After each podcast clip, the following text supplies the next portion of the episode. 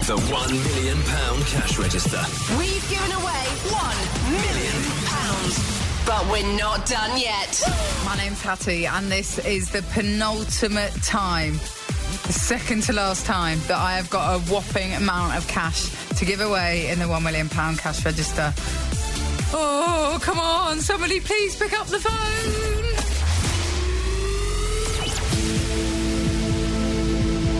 One ring, two rings, three rings. Hello. Hello, my name's Hattie Pearson, and I'm calling about the £1 million cash register. Were you expecting my call? No, I wasn't. Listen, what's your name? My name's Karen. Hello, Karen. Are you okay? Yes, I am. Good, good. What are you up to? I'm just at home.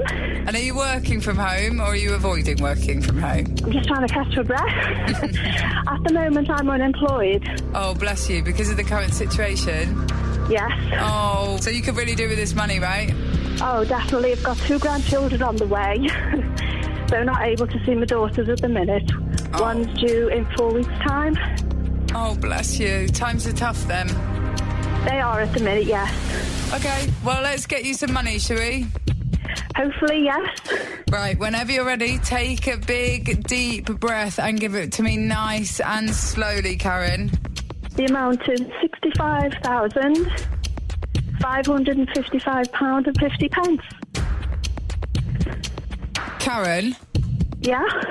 I know things are really difficult for you right now, but when this is all over, you're going to be able to celebrate with your new family, the grandkids that are on the way, because you've just won. Oh, I can't believe it, yes! I don't play with words, but now I've just ran up the stairs. That's why I'm out of breath. I can't believe it! Oh, I am so pleased. Thank you so, so much. I can't believe it. Oh, gosh. Thank you so, so much. This will just be so useful for us.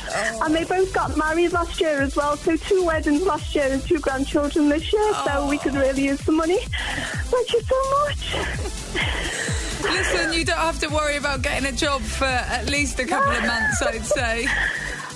Oh, I can't believe it. Thank you so much. Oh, bless you. You're welcome.